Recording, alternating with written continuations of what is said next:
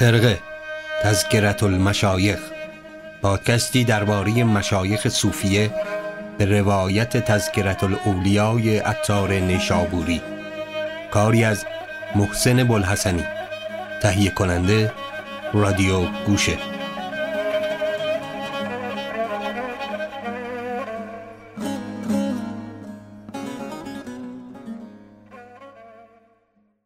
سلام. من محسن بلحسنی هستم و شما صدای ما را از رادیو گوشه مستقر در نشر چشمه میشنوید.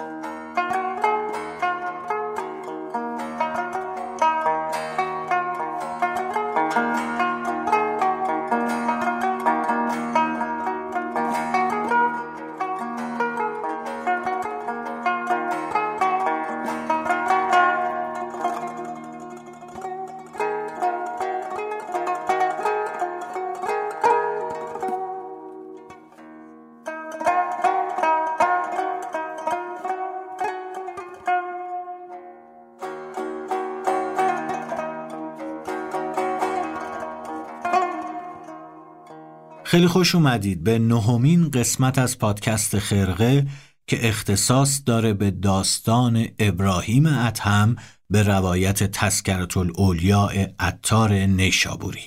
بریم و بی فوت وقت کمی با ابراهیم آشنا بشیم.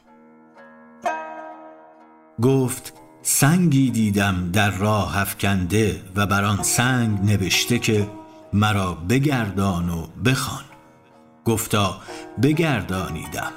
بدان سو نوشته بود که چون تو عمل نمی کنی بدانچ میدانی چگونه می طلبی آنچه نمیدانی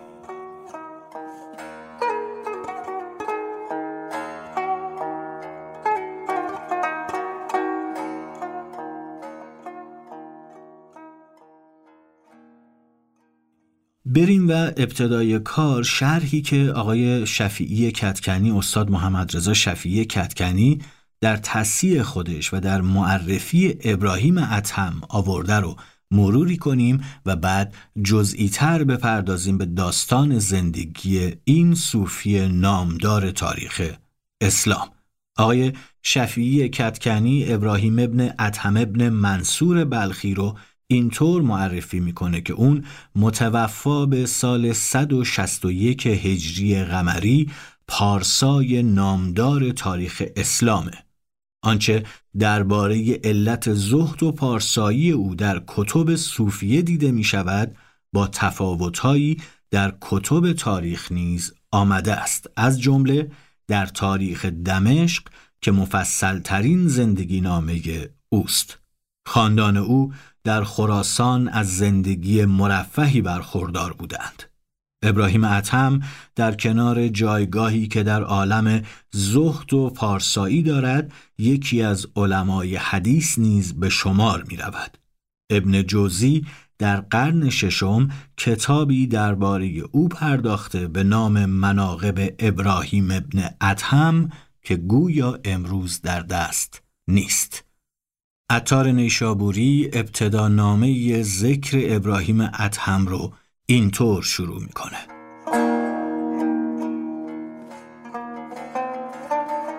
ول آخر آن سلطان دنیا و دین آن سیمرغ قاف یقین آن گنج عالم عزلت آن گنجینه سرای دولت آن شاه اقلیم اعظم آن پرورده به لطف و کرم خزر ابن ادهم ابراهیم ادهم رضی الله عنه.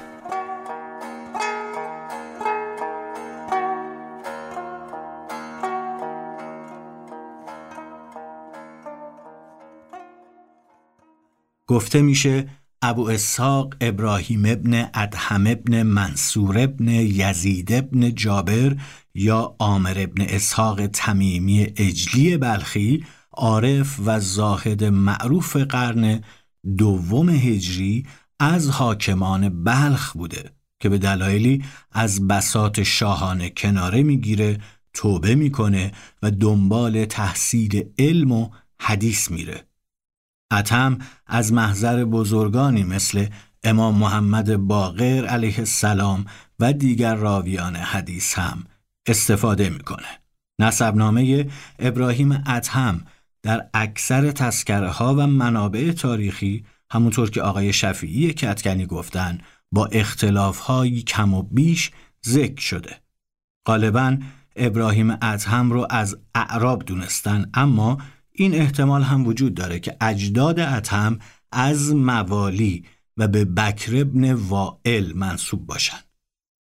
ابو یوسف در کتاب المعرفه و تاریخ گفته که ادهم از اعرابی بوده که به خراسان نزد لیس ابن نصر سیار رفته و همونجا سکونت گزیده. البته این خبر رو سند دیگه ای تایید نمی‌کنه و بعید نیست که در نقل روایت خلط و اشتباهی رخ داده باشه. ولادت ابراهیم عتم در حدود سال 100 هجری قمری در بلخ اتفاق میفته و برخی مورخها نوشتن زمانی که پدر و مادرش به حج رفته بودن ابراهیم توی مکه به دنیا آمده. در تذکره ها پدر اون رو اهل بلخ و از ملوک خراسان معرفی کردند. درباره علت و چگونگی پیوستن ابراهیم اتهم به طریق زهد و تجرد داستانهای مختلفی نقل شده که چند نمون از این داستانها رو اینجا در این قسمت از پادکست خرقه با هم میشنویم.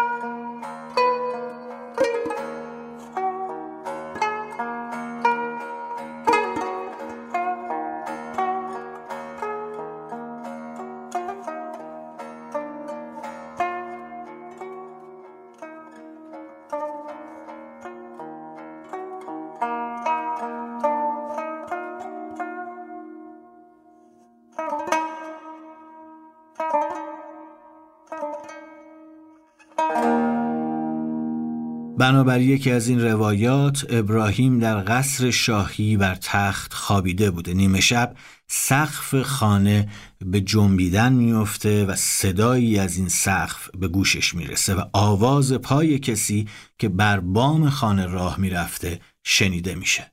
ابراهیم می‌پرسه که کیه و جواب میشنوه که کسی هستم که شطور خودش رو گم کرده و دنبال گم شده خودش میگرده.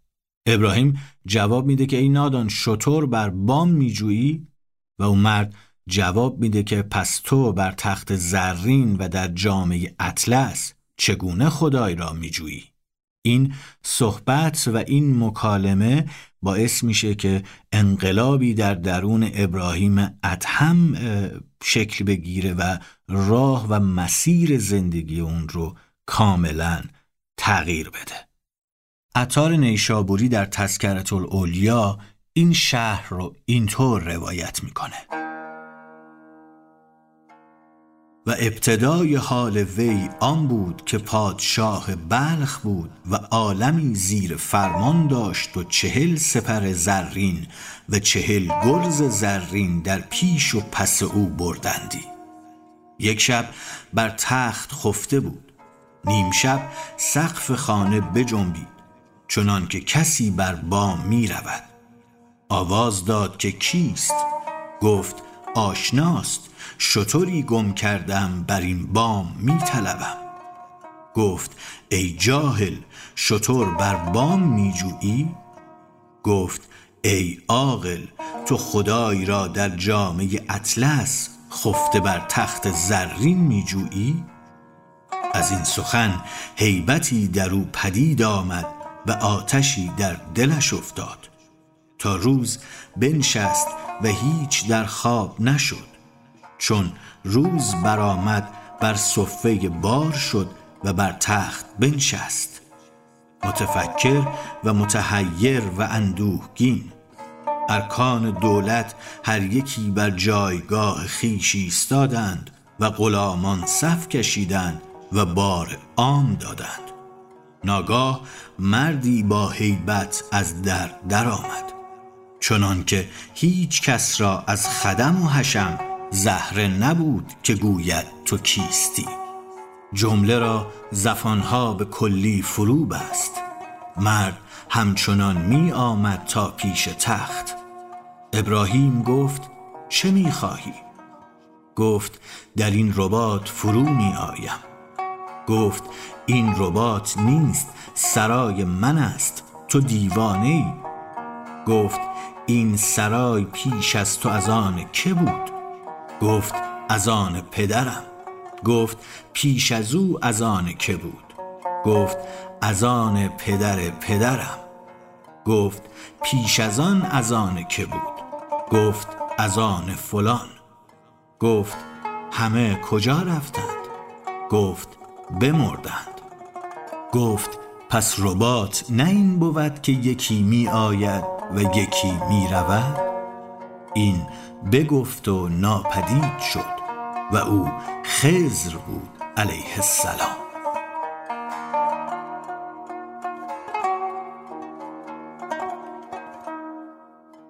این یکی از روایت ها درباره ابراهیم ادهم بود و ذکر دگرگونی حال و احوال و زندگیش بریم و یک روایت دیگری هم که به ابراهیم ادهم نسبت می‌دهند رو با هم بشنویم و باز هم رجوع کنیم به کتاب تسکرت الاولیا بنا به این روایت جدیدی که براتون تعریف می‌کنیم ابراهیم ادهم یک روز به قصد شکار بیرون رفته بود و به دنبال یک سیدی به تندی و چهار نل با اسب میتاخت. یک دفعه آوازی به گوشش رسید که آیا تو رو برای این کار آفریدن یا تو برای این کار مأمور شدی؟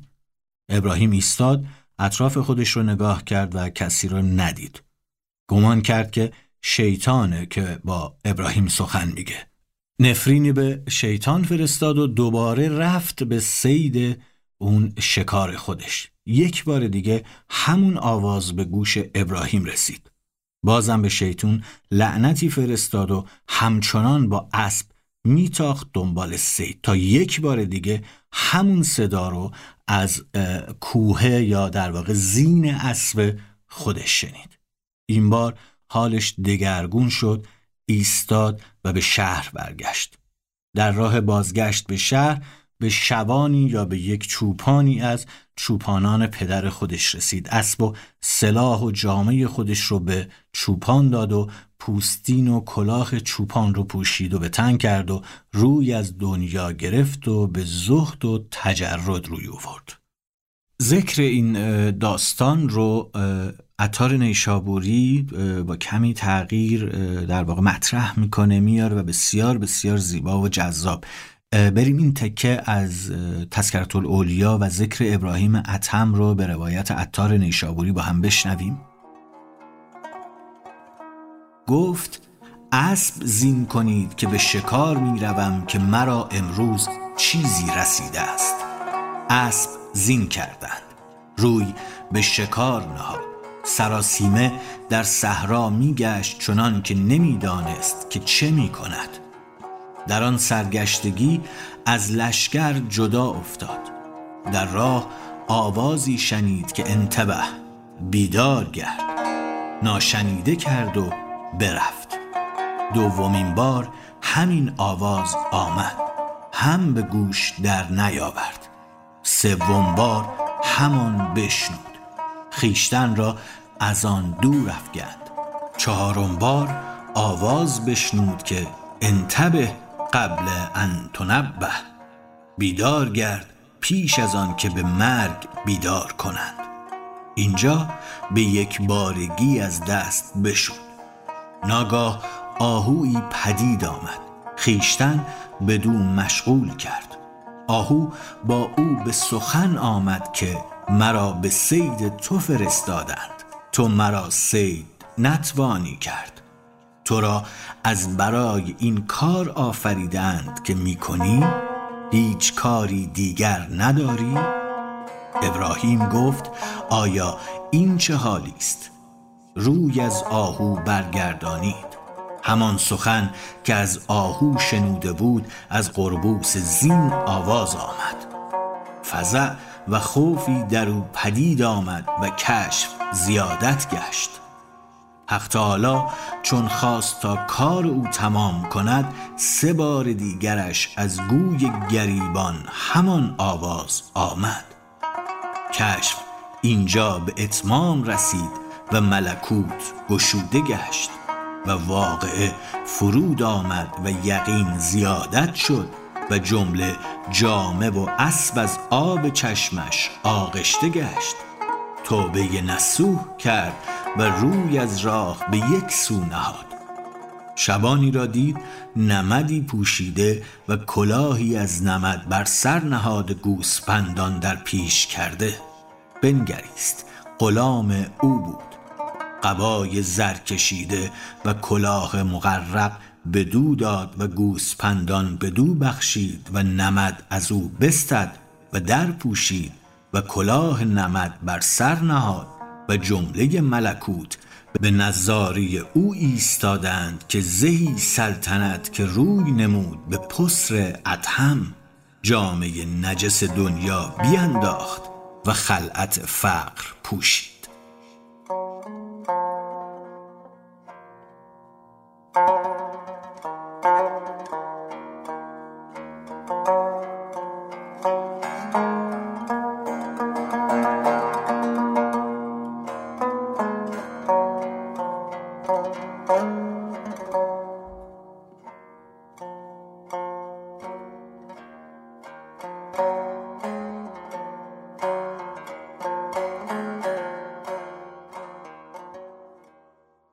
همونطور که شنیدید این یکی دو روایتی بود که عطار نیشابوری درباره ابتدای کار ابراهیم ادهم و آغاز دگرگونی اون در زندگی میاره که همگی حکایت از این داره که ابراهیم پیش از این که به طریقه زهد و ریاضت در بیاد از امیرزادگان بلخ بوده و پدر و یا جد مادریش طبق روایتی که به ابن بطوته نسبت داده میشه در اون ناحیه جاه و مقام و منصبی داشتن.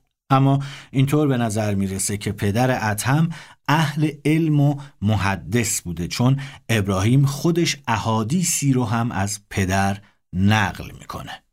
بعضی از شرخشناسا هم داستان زندگی ابراهیم ادهم رو بیشباهت به داستان زندگی بودا نمی‌دونن که همطور که خیلی از شماها می‌دونید بودا هم سلطنت و لذت دنیا رو کنار گذاشت و به همشون پشت پا زد و یک زندگی زاهدانه و در تجرد رو پیش گرفت. اگرچه اینطور مشابهت ها لزوما و همیشه برخواسته از تأثیر و تأثیر نیستن اینطور نیست که بگیم زندگی یک کدوم از اینها روی اون کس دیگر تأثیر گذاشته و خب می‌تونه مشابهت های نوعی باشه.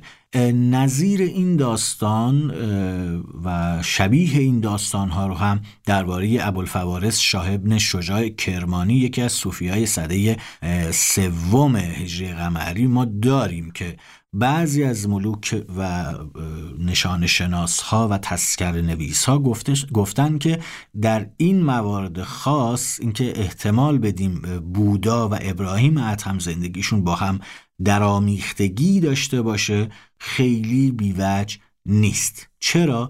چون اون موقع بلخ توی اون روزگار یکی از مراکز مهم تعلیمات و تبلیغات بودایی بوده و سرگذشت بودا اونطور که از روایت های و ترکی و فارسی و عربی برمیاد در شرق ایران و در بین بودایان و مانویان و مسلمون های اون نقطه و اون ناحیه شهرت بسیار زیادی داشته. پس این دلیلیه که میگن که زندگی این دو نفر یعنی بودا و ابراهیم اتم بسیار متأثر از همدیگه بوده و معید این احتماله که این دو ربط و رابطه ای به همدیگه داشته باشن. اگرچه خب خیلی به این مسئله و به این مسئله توجهی نشده. یکی از این داستانا که شباهت زیادی در واقع داره به داستانی که درباره بودا میگن داستان ملاقات ابراهیم با پسر خودش توی مکه است که عطار هم اونو نقل کرده. این داستان رو ربط میدم به داستان ملاقات بودا با پسرش راهولا. یا دیدار ابراهیم ادهم با ابلیس و ذکری که در تذکرت الاولیا هم آمده. بریم نقلهایی از این دست رو از تذکرت الاولیا با همدیگه مرور کنیم و باز برگردیم به داستان ابراهیم ادهم و آنچه که در ادامه زندگی از ابراهیم ادهم خواهیم شنید. نقل است که چهارده سال قطع بادیه کرد و همه راه در نماز بود و در تزرع بود تا به نزدیک مکه رسید. پیران خبر یافتند. به استقبال او بیرون شدند. او خیشتن پیش قافله انداخت تا کسی او را نشناسد. خادمان پیش از پیران رفتند. ابراهیم را دیدند در پیش قافله می آمد. او را ندیده بودند. چون به دور رسیدند گفتند ابراهیم ادهم کدام است؟ نزدیک رسیده است که مشایخ حرم به استقبال او آمدند. ابراهیم گفت که چه می‌خواهید از آن زندیق؟ ایشان در حال سیلی در او بستند. گفتند مشایخ مکه به استقبال او می‌شوند تو او را زندیق می‌گویی زندیق تویی گفت من می‌گویم زندیق اوست.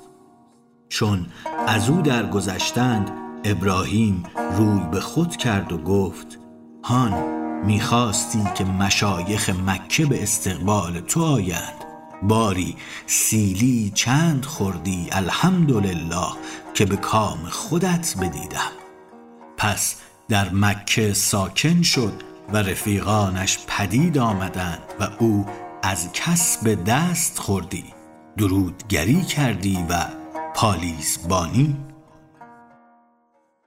همونطور که شنیدید ابراهیم ادهم در نهایت در مکه ساکن میشه. درباره علت خروج ابراهیم از بلخ هم روایت های مختلفی وجود داره.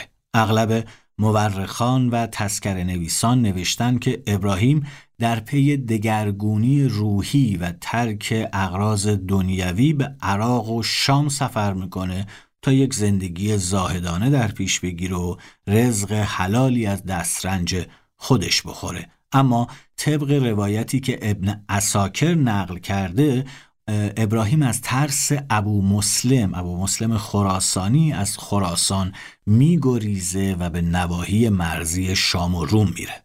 بنابر روایت دیگری که ابو نعیم اصفهانی آورده عبدالله ابن مبارک گفته که من و ابراهیم اتم و گروهی دیگر در طلب علم از خراسان بیرون شدیم.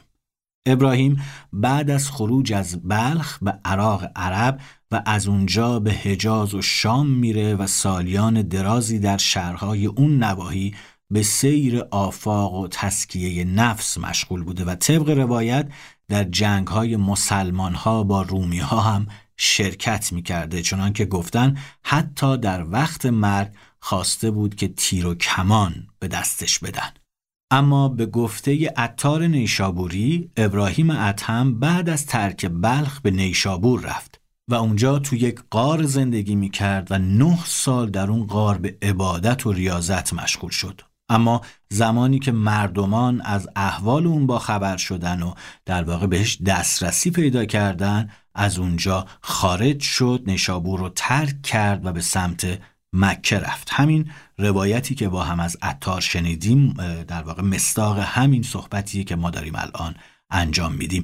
این روایت پیش از عطار هم در خراسان معروف بوده و محمد ابن منور در اسرار و توحید از رفتن ابو سعید خیر به اون ناحیه برای زیارت قار و صومعه ابراهیم اتهم و همراه شدن بو علی سینا با ابو سعید حرف زده. سکونت زاهدان و آبدان در قارها اون زمان امر معمولی بوده و در واقع برای ریاضت و تمرکز سر به قارها میگذاشتن تا کسی اونها رو پیدا نکنه و اونها با خدای خودشون تنها باشن و به عبادت بپردازن. این در واقع آدم ها رو که ساکن اشکفت ها و قارها بودن شکفتیه. اسم میگذاشتن و لقب می‌دادن. به همین دلیل هم بعید نیست که ابراهیم اتهم قبل از رفتن به عراق و حجاز و شام چند وقتی در همین قار در نیشابور انزوا و تجرد اختیار کرده باشه.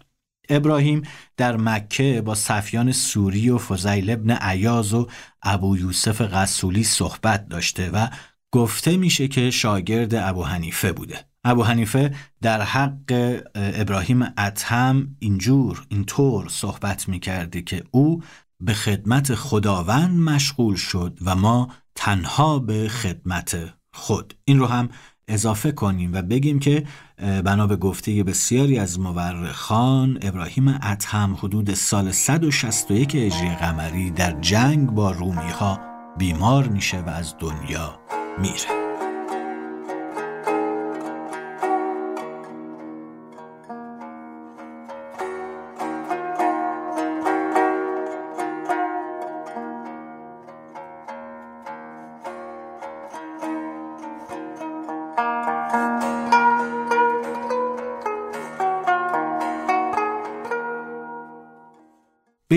هم دوستان اشاره کنیم که در ادبیات عرفانی ما ابراهیم ادهم یکی از برترین نمونه های زهد و ترک و تجرد به شمار رفته. ابو حنیفه اونو سیدنا خطاب می‌کرده و جنید اونو مفاتیح العلوم لقب داده.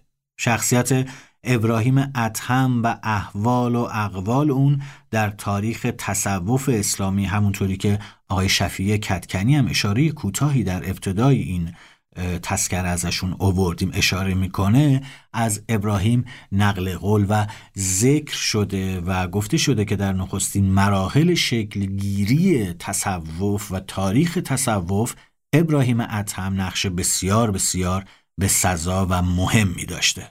ابهامات و آشفتگی هایی که در شرح احوال و زندگی ابراهیم ادهم دیده میشه از نمونه های بسیار زیادی که قبلا هم گفتیم درباره بسیاری از این شیوخ و چهره های مطرح صوفیه دیده میشه و خب سراسر افسانه هایی هم وجود داره که هیچ کس نمی‌تونه بگه کدومشون واقعی هستن و کدومشون غیر واقعی. اما اهمیت ابراهیم ادهم در تاریخ تصوف اسلامی بیشتر از هر جهت سهمیه که اون در تحول زهد و تقوا و عبادت اولیه اسلامی به ریاضت و مجاهدت و افکار صوفیانه داشته که در دوره های بعدی تأثیر خودش رو نشون میده. ادهم برجسته ترین نماینده این جریان بوده و قبل از اون هم حسن بصری و صفیان سوری و بعد از اون هم شاگرداش کسایی مثل شقیق بلخی و رابعه ادویه در ظهور و تکامل اون سهم بسیار زیادی داشتند. مقدمات و مراحل اولیه بسیاری از اصول نظری و قواعد اخلاقی و عملی عرفان اسلامی که از قرنهای سه و چهار به بعد به عنوان مبانی شرایط و در واقع سیر و سلوک و منازل و مراحل طریقت شناخته میشه همینجا در واقع و در این دور است که نسب گذاری میشه و به یک شکل و اسلوب خاص در میاد. از جمله اینکه بسیاری از معانی و مفاهیم رایج در میان متصوفه مثل خوف و رجا، صبر، رضا، توبه، زهد، اخلاص و نظایر و کلمات و معانی و مفاهیمی از این دست اولین بار در سخن ابراهیم اتهم شنیده میشه. بریم و چند سطری دیگر از تذکرت الاولیاء عطار نیشابوری و ذکر ابراهیم اتهم بشنویم با هم دیگه. و با کلام زیبای آقای عطار نیشابوری همراه بشیم.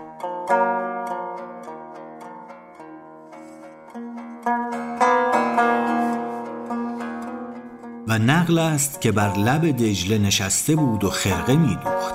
سوزنش در دریا افتاد. کسی از او پرسید که ملکی چنان از دست بدادی چه یافتی؟ گفت اینک می‌بینی. به دریا اشارت کرد که سوزنم باز دهید قرب هزار ماهی از دریا برآمدند. هر یکی سوزن زرین در دهان گرفته. ابراهیم گفت سوزن خیش خواهم. ماهیکی ضعیف برآمد سوزن او در دهان. ابراهیم آن بستد و گفت کمترین چیزی که یافتم این است.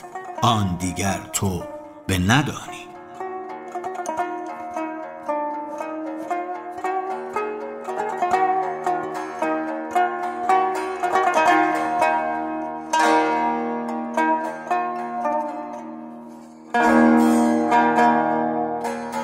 این نقل هم نقل جالبیه. دلم نمیاد که نشنوید.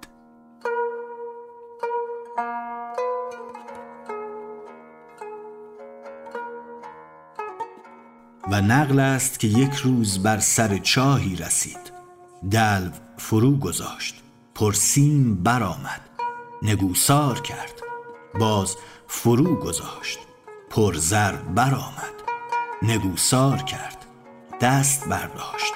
گفت الهی خزانه بر من عرضه خواهی داد؟ من دانم که بیش از این داری. اما من بدین رسن به چاه فرو نشوم آبم ده تا آب دست کنم. و نقل است که وقتی به حج می رفت چندین کس با وی بودند. گفتند از ما هیچ کس را زاد و راهله نیست چگونه کنیم؟ ابراهیم گفت چرا خدای را استوار ندارید؟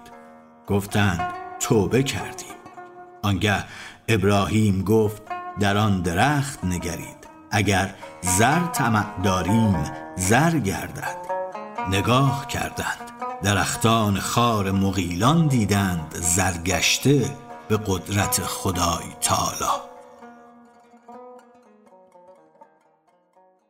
بسیار خوب این ذکر ابراهیم ادهم بود و عطار نیشابوری چند خطی رو هم در مرگ ابراهیم ادهم در واقع نقل می‌کنه میاره و درباره گورش هم صحبتی می‌کنه. این چند خط رو هم با هم بشنویم.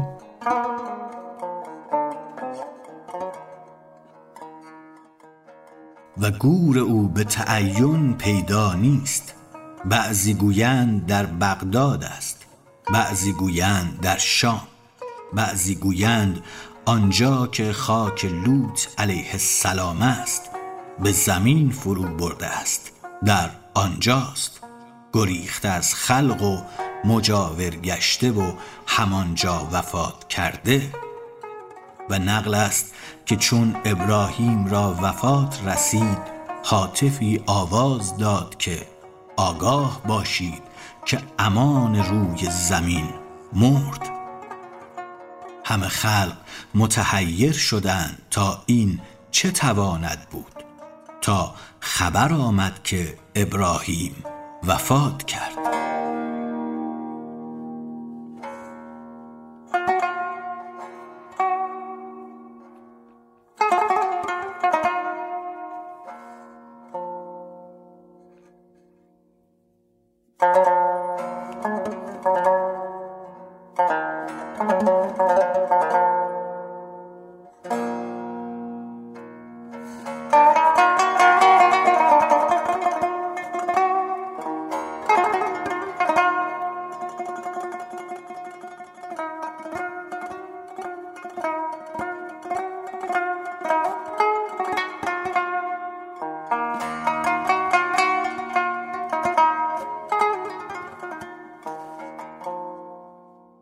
خسته نباشید. این نهمین قسمت از پادکست خرقه بود که به سمع و نظر شما رسید. امیدوارم که مشکلی از مشکلات یا سوالی از سوالات شما رو پاسخ داده باشه یا شما رو بیش از گذشته با زندگی ابراهیم ادهم آشنا کرده باشه. زندگی ابراهیم ادهم خیلی مفصلتر از این حرف هاست و بسیار وقت و مجال بیشتری میطلبید درباره زندگی ادهم صحبت کردن. اما برای اینکه در حوصله بگنجد و شما هم حوصلتون سر نره از گذافه گویی و صحبت های اضافه و زیاد احتمالی من به همین بسنده می‌کنیم. انشالله خودتون میرید و ادامه داستان رو به صورت مکتوب می‌خونید و به آن چیزی که در واقع صرفا از زبان بنده میشنوید اکتفا نمی کنید. باز هم ممنونم از شما. هفته آینده با قسمتی دیگه در خدمت شما خواهم بود. عزت زیاد. خدا نگهدار. خرقه را در وب اپلیکیشن رادیو گوشه به آدرس رادیوگوشه دات بشنوید. در این وب اپلیکیشن پادکست های متنوع کتاب های صوتی و کلاس های آنلاین صوتی در گوشرس شما هستند.